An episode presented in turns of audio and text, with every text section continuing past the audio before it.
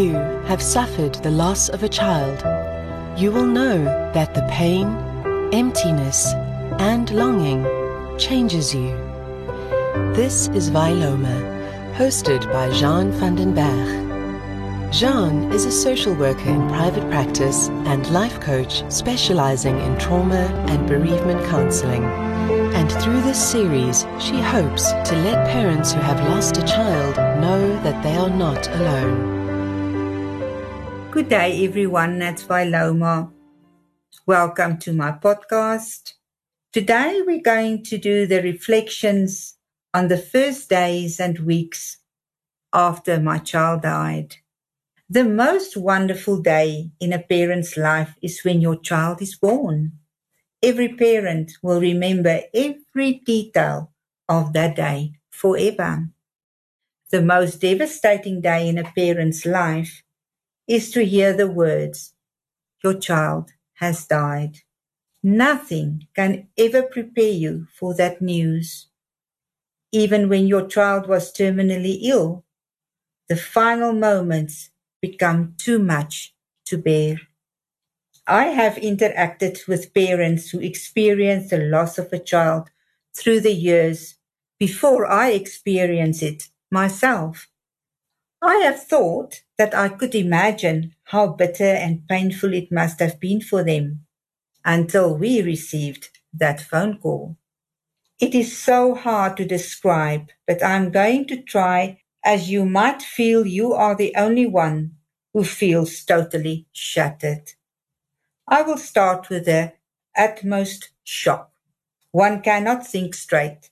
Disbelief, despair, numbness running all the questions of how, why, what in your head. I had the urgent need to phone my son, who lived in England at the time. I needed to share the news with him. He and his sister were very close, and she visited him a few months before in London. My thoughts were chaotic. My tears were flowing and months later, I could not believe that one can cry so much and so constantly. A poem that I read years later, written by a mum, will describe these first hours. She called it shock. The night is quiet, save for the endless tick of the clock, empty. Desolate feelings flit through a brain so restless, yet so numb so full of unanswered questions. Still not fully registering, still reeling from shock, feelings of disbelief, anger, sadness, jumbled emotions, not understood by self, let alone others who have not suffered this pain. I also recall the urgent need to go to my daughter. The police was at the accident scene. I wanted to go and help her, to be with her, and I expressed this need and felt she needed me. My husband's reaction was that there is nothing that we can do for her. I still wonder today if it would be helpful for me to have the chance to see her a last time. I worked with a mum that also did go to the accident scene and sat for hours with the body of his son before the necessary traffic officers arranged for his body to be taken away. Would this made a difference for me? I still wonder. As the news was passed on telephone calls and flowers were pretty much taking up all our attention, walking as if in a haze and telling the story so many times it still did not feel real at all. Sleep did not come. And when the early morning tiredness overcame the sorrow and I slept a few hours, the awakening was even worse as I had to face the tragedy again and again. Running a household was impossible. Cooking food, a mountain as there was no hunger and no routine could be followed. Feeling guilty towards the younger daughters were built up. They have lost their parents as well in the first few weeks. Exhaustion and tiredness and headaches of all the crying filled the days. Then starting to plan a memorial service felt impossible. All I wanted was to die. The thought of living again was seemingly impossible. Building up to the memorial service, all my energy was spent to get up and do the necessary.